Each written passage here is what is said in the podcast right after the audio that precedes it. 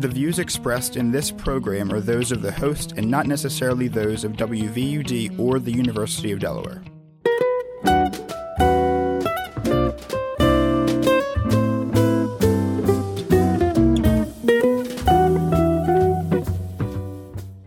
WVUD and UD Information Technologies present Campus Voices conversations with University of Delaware faculty, staff, and students about their teaching, research, service projects, and other interests. To introduce today's guest, here's your host, Richard Gordon, manager of the IT Communication Group at the University of Delaware. Thank you, Jason. And joining me in the studio today is Associate Professor Benjamin Fleury Steiner, but I'm going to call him Ben, as I think most of his friends do. Um, he has he's been with the university since 2000. Um, he's a, a veteran of Desert Storm. Is that correct? Correct. And he is joining us to talk a little bit about some of the research he's done and that's led to the book Disposable Heroes The Betrayal of the African American Veteran. Thanks for joining us today, Ben. Thank you, Richard. Now, your own experience has played a role in your developing this idea, this interest, this research interest, hasn't it? I mean, oh, absolutely. It, it's not a book I thought I would write, but um, yeah, I was an enlisted Army reservist uh, in the early '90s, and uh, my unit was activated for Operation Desert Storm, the first Gulf War. So I spent uh, three or four months uh, essentially ducking Scud missiles um, and uh, after the military, as a vet, my life took different turns into sociology, and here I am now as a professor. I think you, you told me that you took advantage of some of the safety net and some of the options that were available to you as a veteran, didn't you? Absolutely. I mean, I think everything uh, in terms of my own ability to transition after after the war was one living in a middle class privileged household, but also um, going back to the a university uh, where I was able to take advantage of the GI Bill and then also some scholarships um, that really uh, allowed me to to go you know close to tuition free. That's not always the case, though. Is it? It's it's a different experience for a lot of returning veterans. Yeah, and that's really what drew me to do the book. Um, you know, all these years later, after I've been out of the service and not writing about military issues, but you know, something that had stuck with me for for a long time was the image of the homeless veteran, and and also seeing fellow vets, you know, that didn't have the kind of background I had, and having to struggle and and grind it out uh, to try to make it back into civilian society. It's mu- much more difficult transition than I think anyone can really imagine unless you go through it. So, sort of the sense is, hey, thank you for serving, and that's it. Yeah, I mean, I think our our country, you know, we love the parades and the flag waving and the uh, ribbons and all that stuff, which I love too, and I appreciate uh, as well. But I think the history, really, um, most our history, has been pretty shameful when it comes to the treatment of, of veterans generally and um, marginalized veterans in, in particular. Um, poor veterans and disproportionately veterans of color. That's why for me, I, I focused on uh, marginalized, impoverished African American veterans.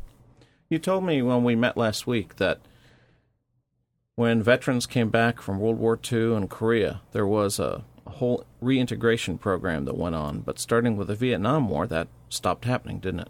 Right. There's six months of reintegration, and um, you know it was taken seriously by the military. It's not to say that it was a honeymoon, um, but at least it gave them an opportunity to have some support and tra- you know in making the transition. Whereas with Vietnam, um, the out processing was very quick, and uh, you know it was such a devastating war that so many of these you know folks came back as walking wounded and you know were were cut uh, cut loose back into their communities.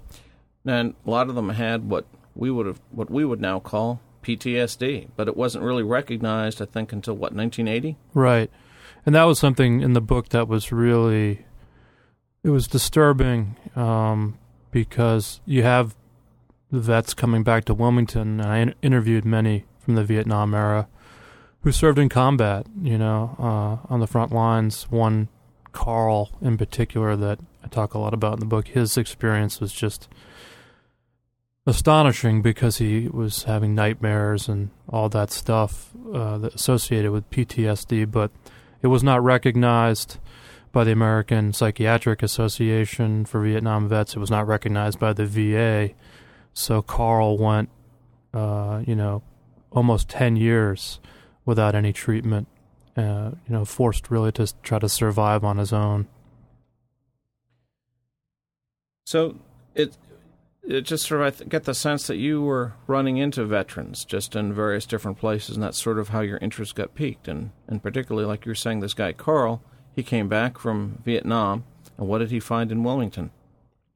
Well, Carl um, actually was from rural Maryland, and he grew okay, up. I'm he, sorry. He grew up in the height of segregation, uh, Jim Crow segregation, and and so uh, he enlisted. Um, he wasn't drafted. He enlisted uh, with really the dream of something better for himself, and um, uh, began in Germany. Loved being in the service, actually, and then was shipped off to Vietnam.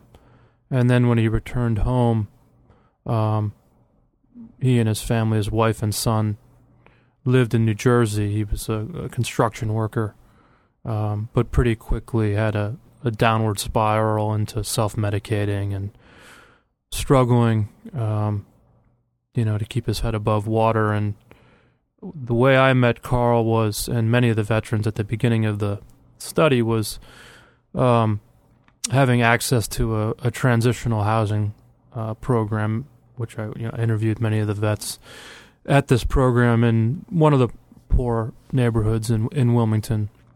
Uh, and so several of them, or er, most of them, were from the from the general area, uh, but you know the VA will funnel you into a program wherever there's a bed, and so there was a bed available for Carl, and he he had been, as I learned, he had been in and out of many of these kinds of programs. So it was actually a sober transitional housing program, is what it was called, uh, in in Wilmington. Now, I didn't move to this area until 1983, so I did not experience the Wilmington riots and that kind of thing. But we did have. You, you told me there was one story of a veteran you you met who uh, came home from Vietnam. Yeah, was dressed in his uniform, and what happened? It was uh, really, you know, an astonishing time because a lot of us are, you know, quite well aware of the the long riots in Wilmington. There were riots after Dr. King's assassination all over the country, and I assume these kinds of situations went on, but it's not something you think about that uh, Vietnam veterans, war heroes, folks that made the ultimate sacrifice for their country lived in Wilmington in those communities. So Mel is one that I pro- profile at length his life in Disposable Heroes. Returned to Wilmington to find his whole neighborhood under National Guard occupation. And um, Mel also was a combat infantry, uh, actually, he's Marine, and uh, thought that the city was under siege and had uh, several, including one serious confrontation with a National Guardsman um, that thankfully, uh, as he tells the story, friends intervened and stopped him from, I think, probably beating up the this this National Guardsman. But it, it's just a surreal uh, moment, you know, to think about all of those vets coming home, this enormous war, to their uh, their neighborhood, uh, expecting support, and in fact, the very army that they're serving has occupied their neighborhood. It's uh, an issue that really has been going on, I think, though, going all the way back to the Revolutionary War, where somebody encourages the blacks, the African Americans, to join the Army, join the Marines, help us out in this war, and we'll give you some kind of benefit. Yeah, I mean the the story of African Americans is in the military is you know it's nuanced, but I mean uh, essentially you had runaway slaves who became uh, mem- members of the Union Army, including for Frederick Douglass, one of the great uh, orators and le- black leaders and military uh, personnel as well. Um, and and so the story through the Revolution, and then you know really going uh, particularly at Reconstruction, which is this period right after slavery, you had enormous numbers of freedmen who are, you know, which is the term for the, the former slaves, um, enlist in the Union Army uh, to show, the, you know, their true allegiance to the cause of racial equality and freedom. Um, the sad thing, of course, is that they were treated as, you know, not only second class citizens, but also really second class soldiers, you know, in segregated units not entitled to the same kind of benefits as, as others in the military. And so that's been a, a long part of the history. Um, this remarkable patriotism and resilience on the part of a people that suffered two centuries of human bondage and yet were willing to generation after generation after generation make the sacrifice to their country. Um, but everything that they were able to obtain, and later on, you know, Korea and and then Vietnam to some extent, but really uh, uh to benefit from GI the GI Bill and veterans housing programs and things that really did advance mobility for African Americans in the U.S. They had to fight tooth and nail for all of that. It wasn't just given to them. It was it was struggles. It was activism. It was um, using the law to to force equality in the military. Coming back from Vietnam, it, it was wasn't just black veterans; it was all the veterans who sort of became organized, wasn't it? Yeah, I mean, the post-Vietnam experience is just remarkable because you have so many things happening at once. You know, you have real strong mobilization around civil rights issues. You know, um, that touched the lives of, of African Americans, but also um, women and, and other minorities who, who were organized. Uh, and the and veterans played a, a pivotal role in the civil rights movement. Uh, really, going back to Korea, you had veterans who came home and refused um, to, frankly, refused. We hear the story of you know the great Rosa Parks, but you had Korean War veterans who absolutely refused to comply with Jim Crow um, in numbers. And uh, the spirit of that defiance, then in the post Vietnam era, of course, as you said, um, you see huge mobilization of what becomes the um, Vietnam Vets Against the War movement, including our, you know, Senator John Kerry was a big leader in that.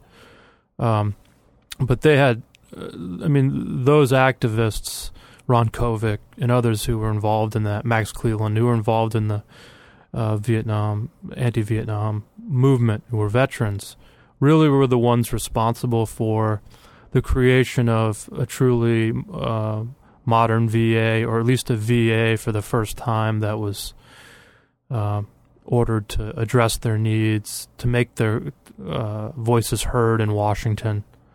Um, yeah, so the the activism uh, of of veterans on the ground in a very grassroots way led to a recognition that really hadn't uh, happened, at least in the way that it cross cuts so many. Because remember, three million uh, Americans were involved in the Vietnam War. Fifty-eight thousand died. You know, over a million suffered uh, tr- traumatic experiences. It's just such an enormous and costly war. So it mobilized an, an enormous coalition of veterans. Sounds like this that, that coalition of veterans was an integrated coalition of veterans, wasn't it? It was. It, it was. There was some struggles. Um, you know, I don't want to candy coat it because the best histories of the Vietnam vets against the war movement, um, the book War War uh, Home to War, which really documents it in detail, shows that some of the African American veterans in leadership positions really wanted to make race equality an issue, but ultimately the leadership, um, John Kerry and others, decided it wasn't pragmatic to incorporate a racial justice platform, but instead to focus more particularly on um, access to services and things for veterans. Um, and and one can understand given the, the, the, the times, but I think it's it looking back, it's a sad kind of moment because it was, I think, a squandered opportunity where veterans' rights could have been coalition builded around uh, racial equality and and other issues to create, you know, a really uh, more profound voice about these issues, and that's one of the things I try to argue in Disposable Heroes. It's not just about veterans; it's about people that uh, many who came out of poverty and equality, and the military for them was a way out. It was a way to realize the so-called American dream, and that was thwarted uh, because of the conditions that were left in place, um, racial segregation and poverty. And so I think the experience of the veteran coming home to that really vivifies more broadly the, these entrenched conditions of racial inequality. But the movement decided not to to coalition build, and again, one can understand given the times. Yeah, Nixon, President Nixon was using the veterans as a scapegoat at the time, and so I think all the veterans wanted to really make sure that they all started getting something resembling um, decent services. Yeah, uh, you know, President Nixon um, really the the treatment of Vietnam vets and the the lies that were you know now officially have been proven through detailed analysis of Pentagon studies this sort of myth of the addicted veteran in Vietnam. Now we can absolutely conclude that veterans used drugs in Vietnam, um, but the story wasn't so much one of drug use, marijuana, and opiates.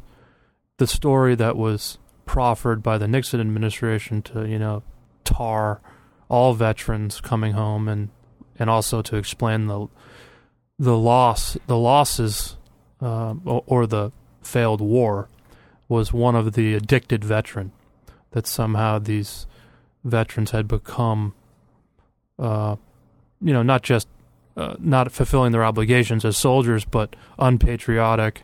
And now that they're home, frankly, well, while Nixon danced with the idea of, of public health response to, you know, issues veterans faced, uh, when you look at the history, Nixon uh, really uh, he, he defunded veteran centers. He really was quite aggressive in his own war against veterans.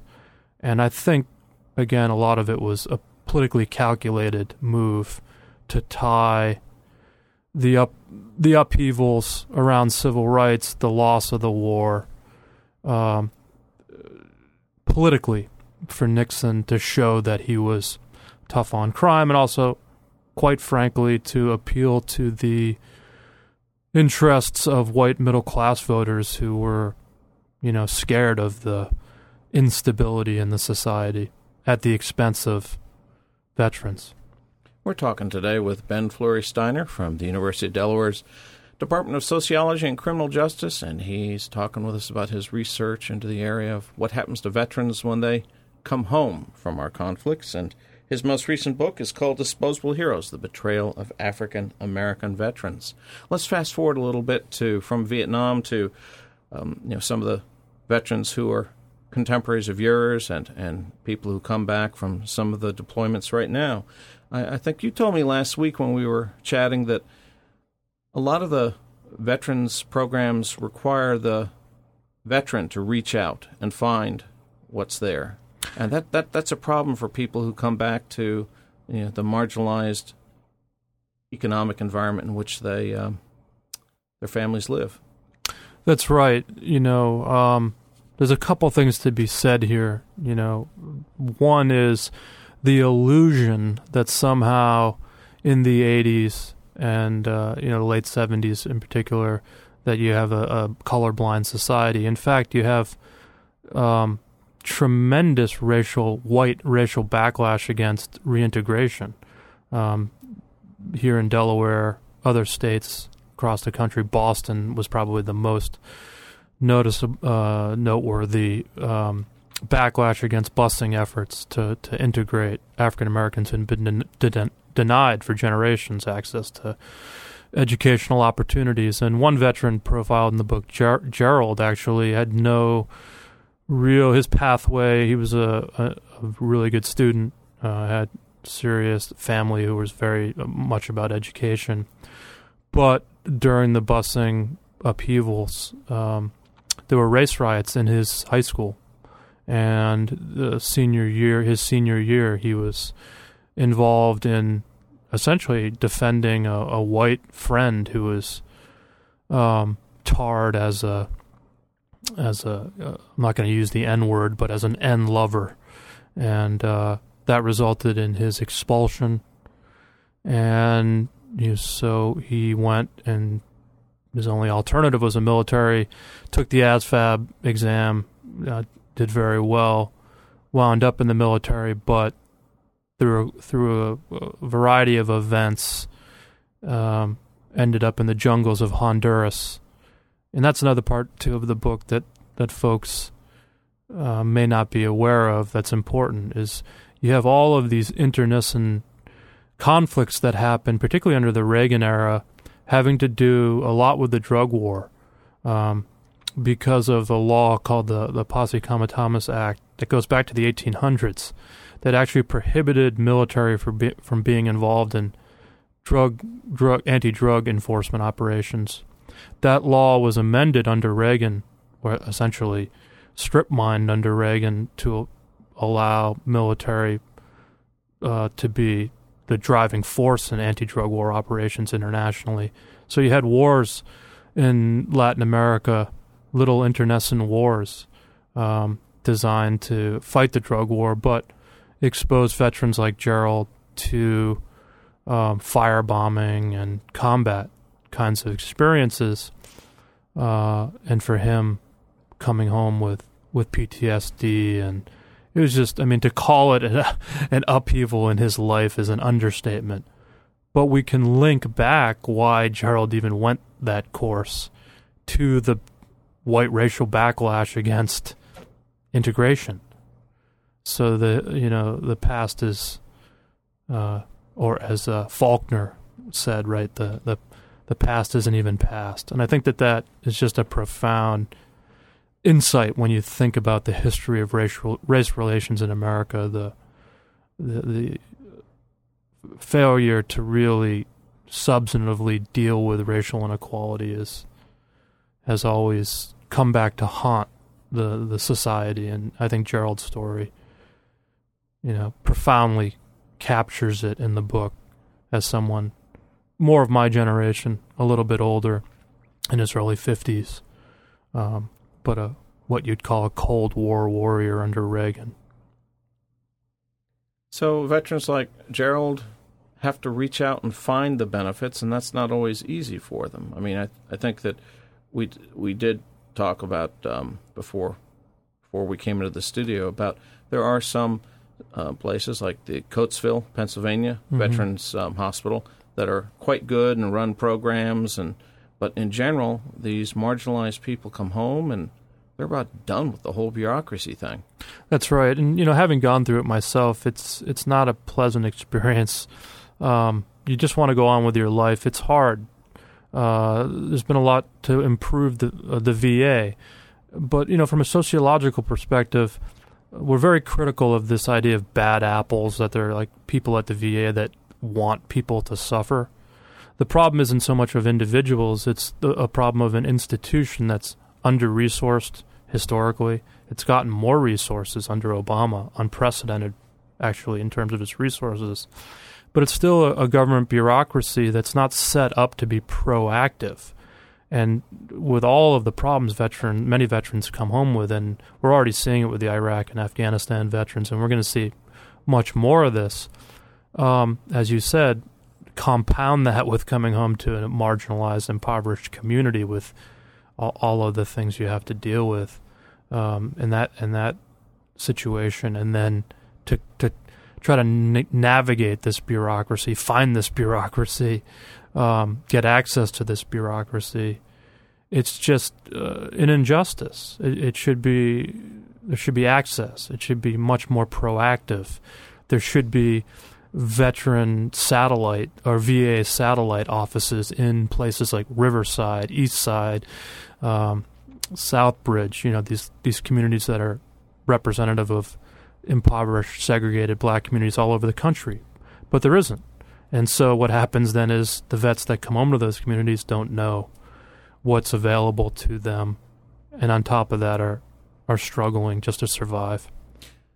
We've been talking today with Ben Fleury Steiner from the University of Delaware's Department of Sociology and Criminal Justice, and he's been talking with us about the research and that he's did to come up with his new book, Disposable Heroes: The Betrayal of African American Veterans. And I think we could summarize your statements along the lines of a lot of these folks would join the military, being promised an upward career, and they come home and they find the injustices multiplied. Yeah, absolutely. And you know, the the injustices experienced by so many in the country under the this massive unemployment and all these problems to try to sustain a life. Think about, you know, veterans that return to that. Um, they too have to try to find a way back in uh, to go on with their lives, to realize the American dream. And uh, it's denied. And so that's a struggle that, that will continue uh, for the foreseeable future. This has been very thought provoking. Thanks very much for joining us today, Ben. It was my pleasure, Richard. Thank you for having me.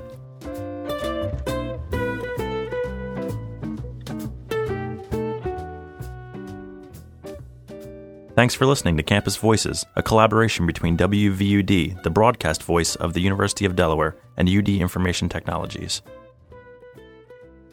The views expressed on this program are those of the individual guests and do not necessarily reflect the official views or policies of WVUD, UD Information Technologies, or the University of Delaware.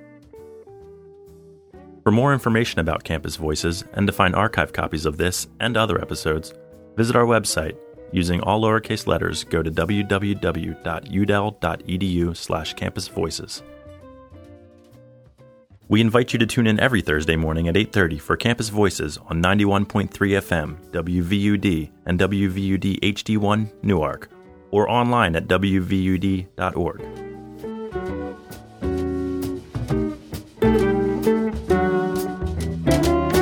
One, two, three. You are listening to 91.3 FM, WVUD, and WVUD HD1 Newark.